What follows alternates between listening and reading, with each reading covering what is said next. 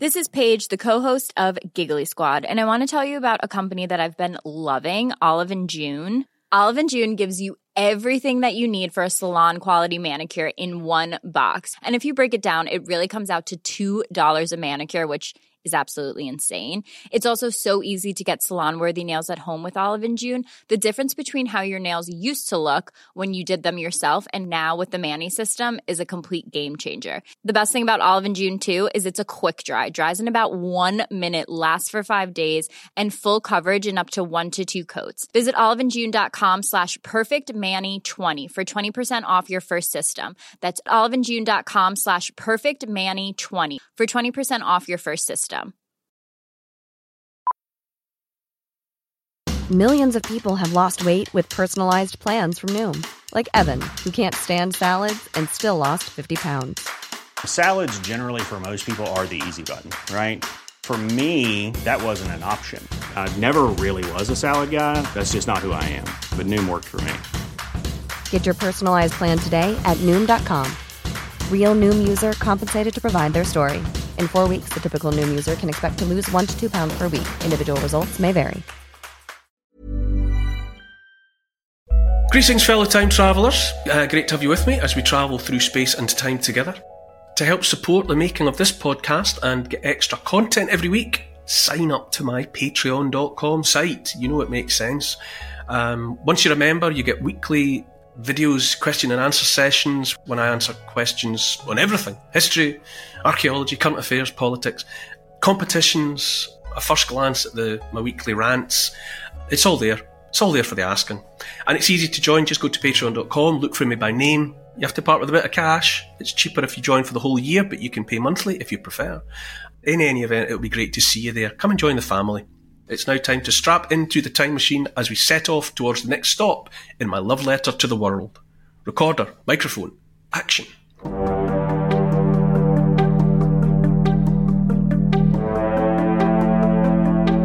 A chronic gambler plagued by epilepsy all his life. His seizures were terrifying, insightful, and life affirming all at the same time.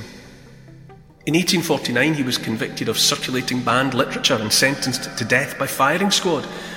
Marched out to face his fate as the soldiers raise their rifles and are about to shoot, his death sentence is commuted. He is sent instead into exile in Siberia. But the moment of his imminent death haunts him ever after. Endeavouring to understand history in hopes of illuminating the future, I'm Neil Oliver, and this is my love letter to the world. Morning, Neil. In last week's episode, we met the scientific genius who taught us to see light for what it is. Where are we this week? Hi, Paul, and fellow time travellers. Yes, last week we met the brilliant physicist, Scotsman James Clerk Maxwell. This week, our journey through history takes us one step closer to the present day. It's now 1876, and we're on our way to Basel in Switzerland as one of literature's great figures stands before Holbein's painting called The Body of the Dead Christ in the Tomb. We're here to meet Fyodor Mikhailovich Dostoevsky. This is a story that affects me possibly more than any other in the whole sequence. It's inside my head all the time. I can't I can't shake it. I think about aspects of this often.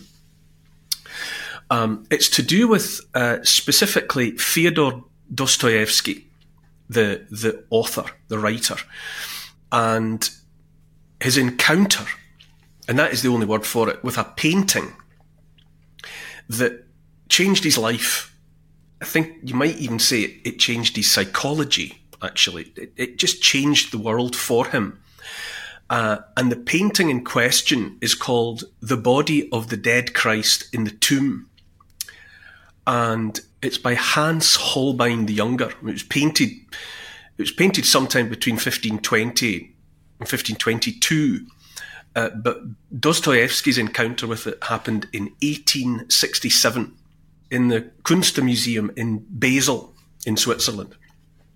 And he was with his wife, Anna, Anna Dostoevsky.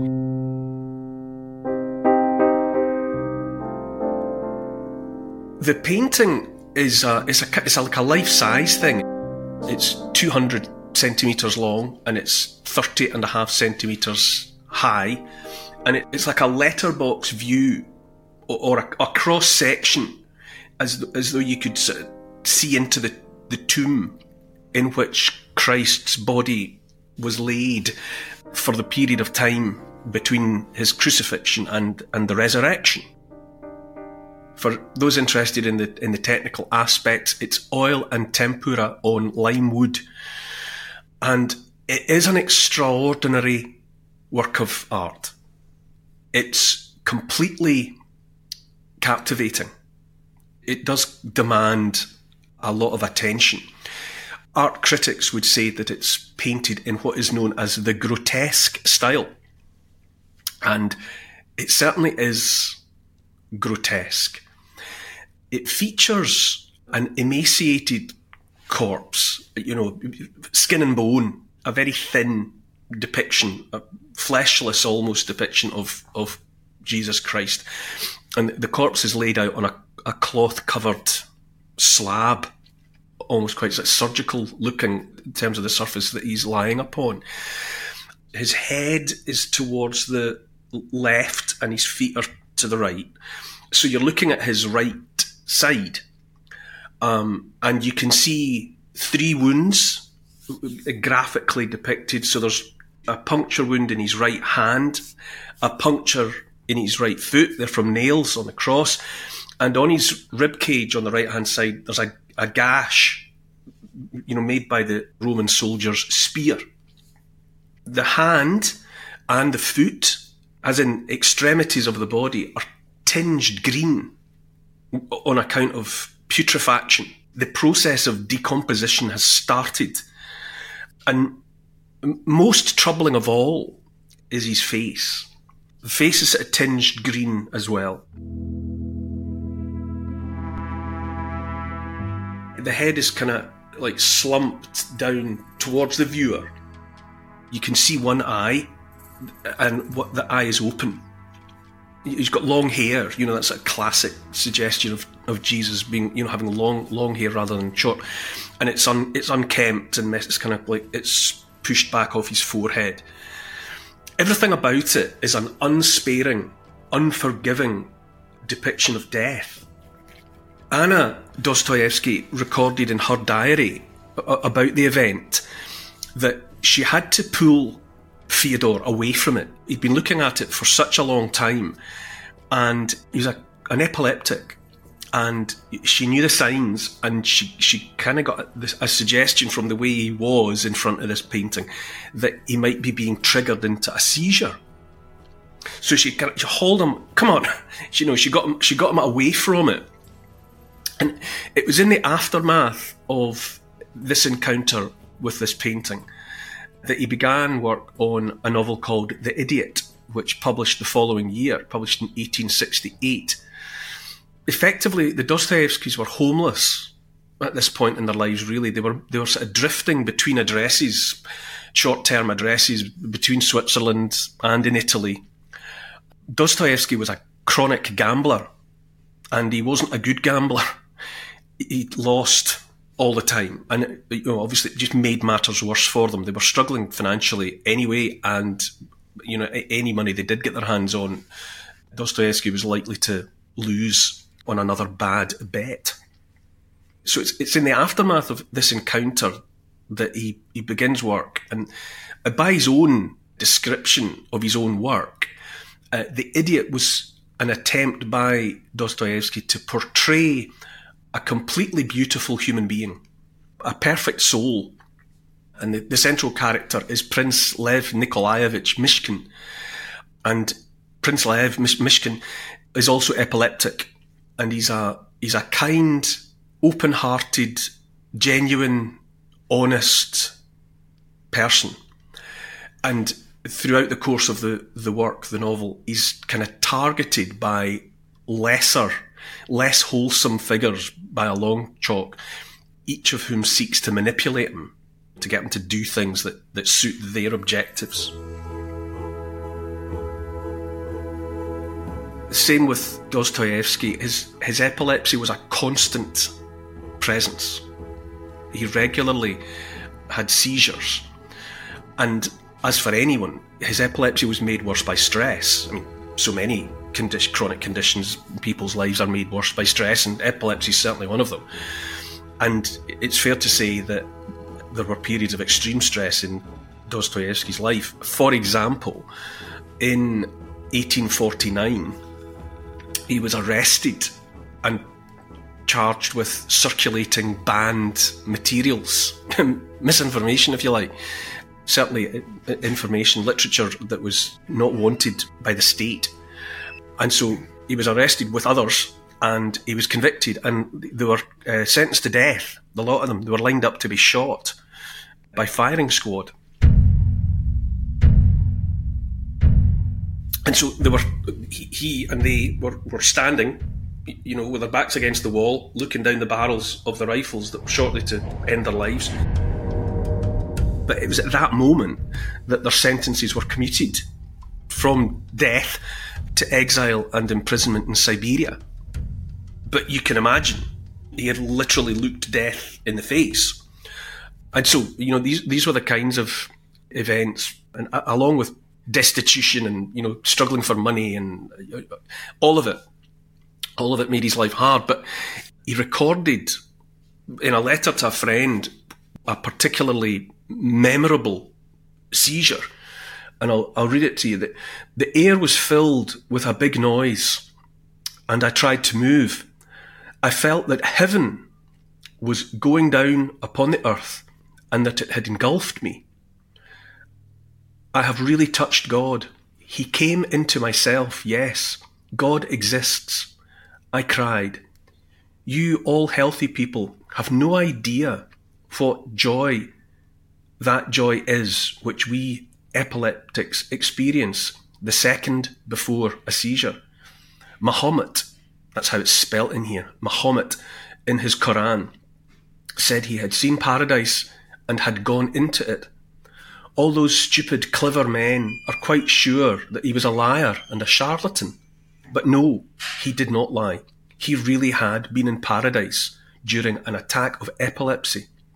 He was a victim of this disease as I am.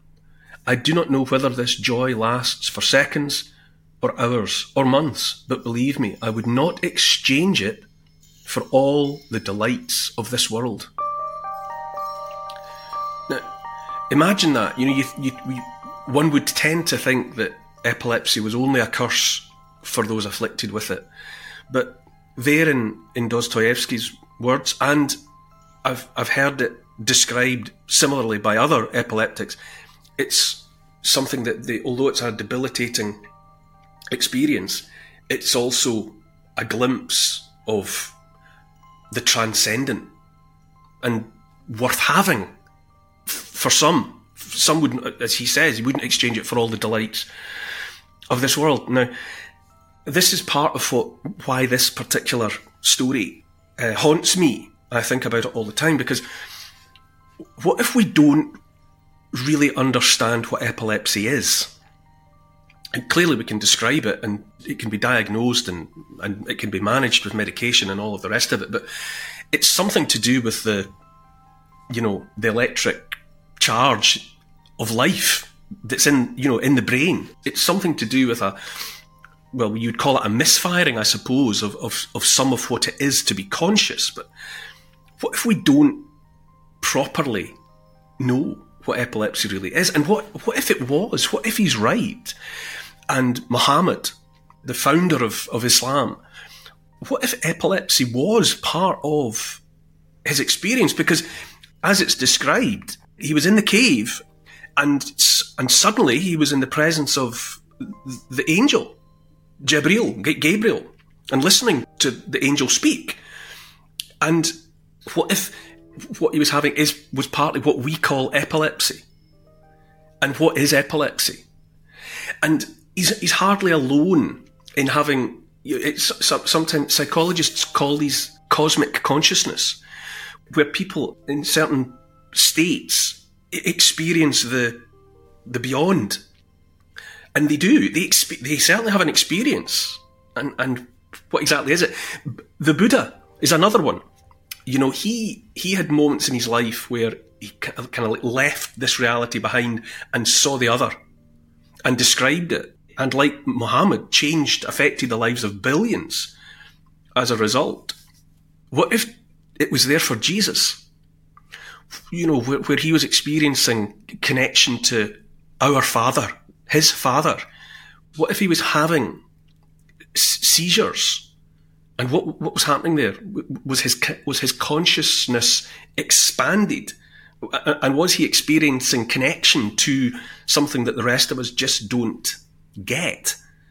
And we've already discussed in here in this love letter, Emperor Constantine, who before the Battle of Milvian Bridge in 312 AD, he had a vision, you know, where he saw the, the cross in the sky and received the message that if this cross featured on on the uniforms of the men, they would be victorious.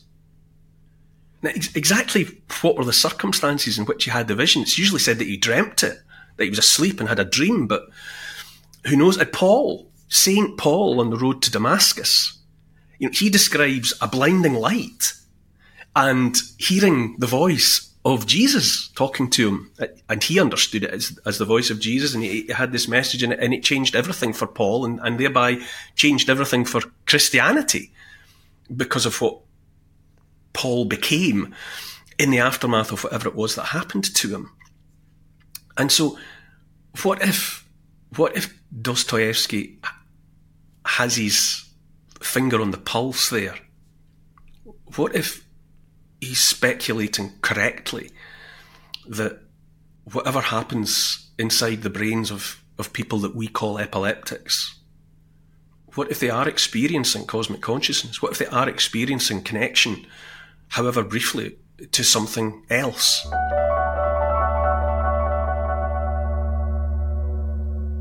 While he was in front of the painting, you know, back to the, the, the Kunstmuseum in Basel in Switzerland in 1867, when he's standing in front of the body of the dead Christ in the tomb.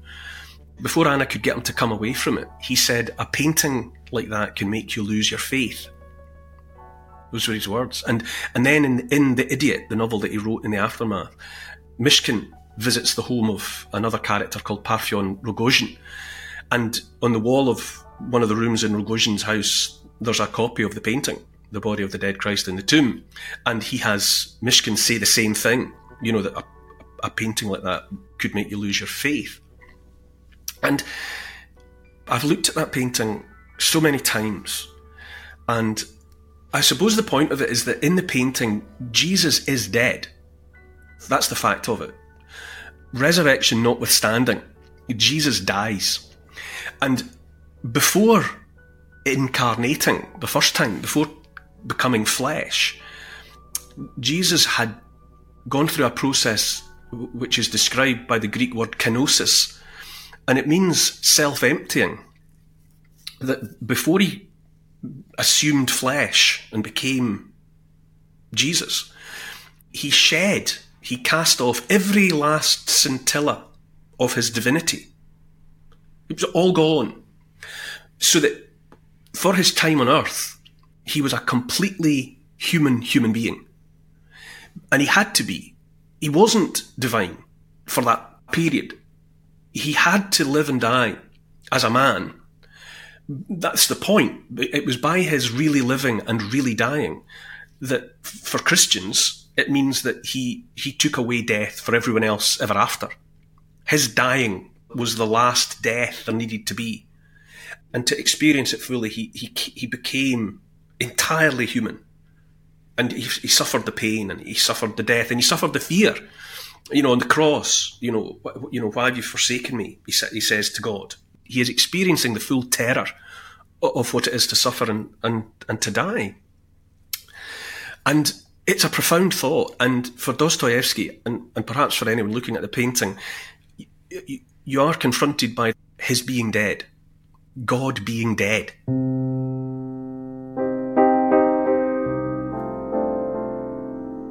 It's a powerful moment. And at the same time, in the same period of, of history uh, that, that Fyodor Dostoevsky was thinking and, and writing, Friedrich Nietzsche was there too, was, was alive in the same world at the same time. And he published in 1882, a bit later, he published The Gay Science. And it's in The Gay Science that, that he makes this pronouncement, or, or the character, the madman in the work, makes this pronouncement that God is dead. And Nietzsche said of Dostoevsky, whose work he was aware of, he said, Nietzsche said that Dostoevsky was the only psychologist who had anything to teach him. He was the only one that he learned anything from.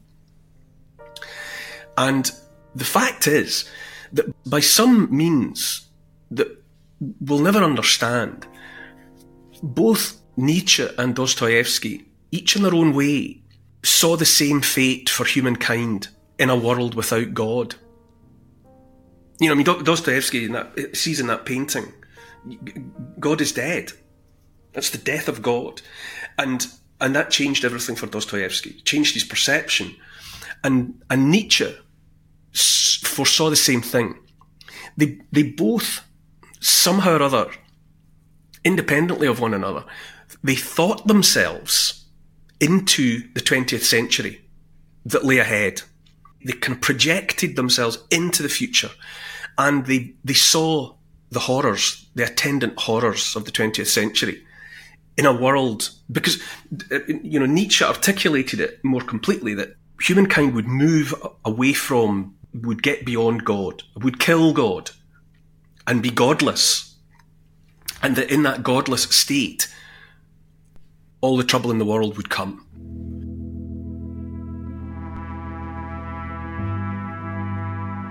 There's a long quote. This is the madman. Where has God gone? I shall tell you. We have killed him. You and I, we are his murderers. What did we do when we unchained the earth from its sun? Whither is it moving now? Whither are we moving now? Away from all suns? Are we not perpetually falling, backward, sideward, forward, in all directions? Is there any up or down left? Are we not straying as through an infinite nothing? Do we not feel the breath of empty space? Has it not become colder? Is it not more and more night coming on all the time? Must not lanterns be lit in the mornings? Do we not hear anything yet of the noise of the grave diggers who are burying God? Do we not smell anything yet of God's decomposition? Gods too decompose. God is dead, God remains dead, and we have killed him. How shall we, murderers of all murderers, console ourselves? That which was the holiest and mightiest of all that the world has yet possessed has bled to death under our knives. Who will wipe this blood off us? With what water could we purify ourselves? What festivals of atonement, what sacred games shall we need to invent? Is not the greatness of this deed too great for us? Must we not ourselves become gods simply to be worthy of it? There has never been a greater deed, and whosoever shall be born after us, for the sake of this deed, he shall be part of a higher history than all history hitherto.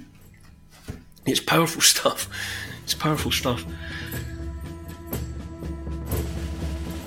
But perhaps, I mean, that's, that was 1882, but perhaps it was Dostoevsky who saw, who saw it all first, who had the vision first, inspired in part by Holbein's painting, or inspired by those experiences that he had while undergoing the epileptic seizures that were his dark travelling companion. And it haunts me because that's Dostoevsky's experience, that's Nietzsche's experience and comprehension of what was going on, but it, it, it, it ghosts in the peripheral vision of others other other people s- sense something of the same significance. Now, the last love letter, as it happens, the last moment in the world, was uh, James Clerk Maxwell and his inestimable contribution to, to science, to physics, to maths. And after he died, people contemplated what his contribution had meant, would mean. And the English physicist Oliver Heaviside was was amongst those who who wrote about James Clerk Maxwell in the aftermath of his death. And he said that some people live the best part of their lives after they're dead. He said that James Clerk Maxwell's soul will live and grow for years to come, and hundreds of years hence will shine as one of the bright stars of the past, whose light takes years to reach us. That's brilliant. That that idea that that a life lived uh, like the light from a distant star, the the significance, the brightness comes from a far off place. And and he meant, I suppose, in part, the contemporaries, those who had lived alongside James Clerk Maxwell and had known him, and then uh, uh, in the aftermath of his death, still yet could not comprehend fully or properly what he had meant and what his understanding of, of the universe was going to mean. And I think the same idea is there in Dostoevsky, and the same idea in the idiot, and the, and the same idea is there in Nietzsche's Madman. And Nietzsche put it this way: deeds require time even after they are done, before they can be seen and heard. This deed is still more distant from them than the distant stars, and yet they have done it themselves. So there, and you know, I don't know, maybe maybe maybe Heaviside had read uh, and was and was aware. More and more now, I think about the painting and I think about the idea of God is dead and that we have killed him. Because in the secular West, you know, we do live in a, in a world without God. That's what we've been given by the scientists, by those who went before us, and by their science, cut us adrift from God and said, you know, no, we can explain everything in other ways. There's no need for God. And it was there with Darwin. You know, Darwin on the origin of species ended the, the, that long sense that the earth was unique and that man was a unique creation of God. A unique, perfect creation of God. You know, Darwin confronted everyone with, with the idea that no, we were just just a product of a of a mindless process. And ever after Darwin, that opened the door to eugenics. That idea that, well, if human beings aren't actually the creation of God, if we're just animals, then it's okay to do things to animals. We can experiment on animals. Darwin's work opened the door to the 20th century as well. And I think about all of that. And that's why, for me, it, that moment of Fyodor Dostoevsky standing in front of Holbein's The Body of the Dead Christ in the Tomb is a very significant moment. His understanding changed the world of literature. And Nietzsche put into words a dark thought that must be confronted and must be contemplated. You know, we are living in a world after God or so many of the secular people of the secular West are living in a world without God. And look where we are.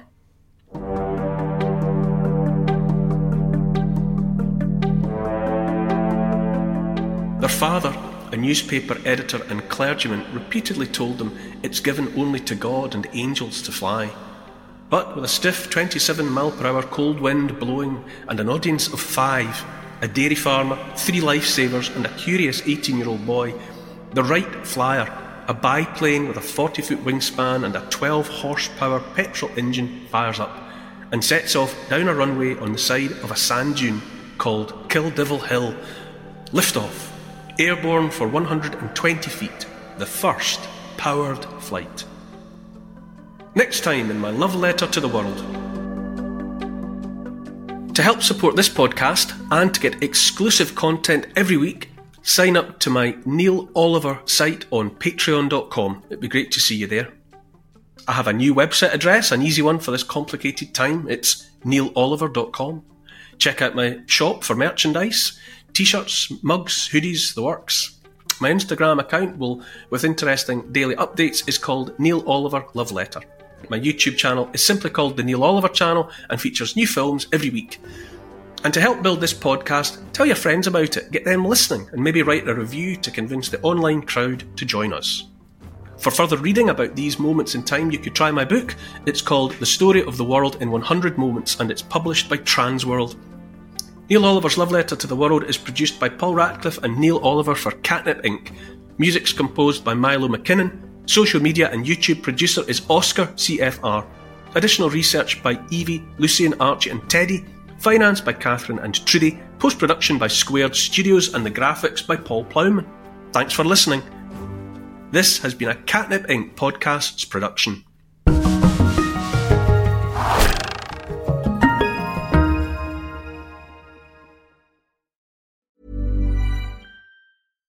Deserves the best, and there's no better place to shop for Mother's Day than Whole Foods Market. They're your destination for unbeatable savings, from premium gifts to show-stopping flowers and irresistible desserts. Start by saving 33% with Prime on all body care and candles. Then get a 15-stem bunch of tulips for just $9.99 each with Prime. Round out Mom's menu with festive rosé, irresistible berry chantilly cake, and more special treats. Come celebrate Mother's Day at Whole Foods Market. Mom deserves the best, and there's no better place to shop for Mother's Day than Whole Foods Market. They're your destination for unbeatable savings, from premium gifts to show-stopping flowers and irresistible desserts. Start by saving 33% with Prime on all body care and candles. Then get a 15-stem bunch of tulips for just $9.99 each with Prime. Round out Mom's menu with festive rosé, irresistible berry chantilly cake, and more special treats. Come celebrate Mother's Day at Whole Foods Market.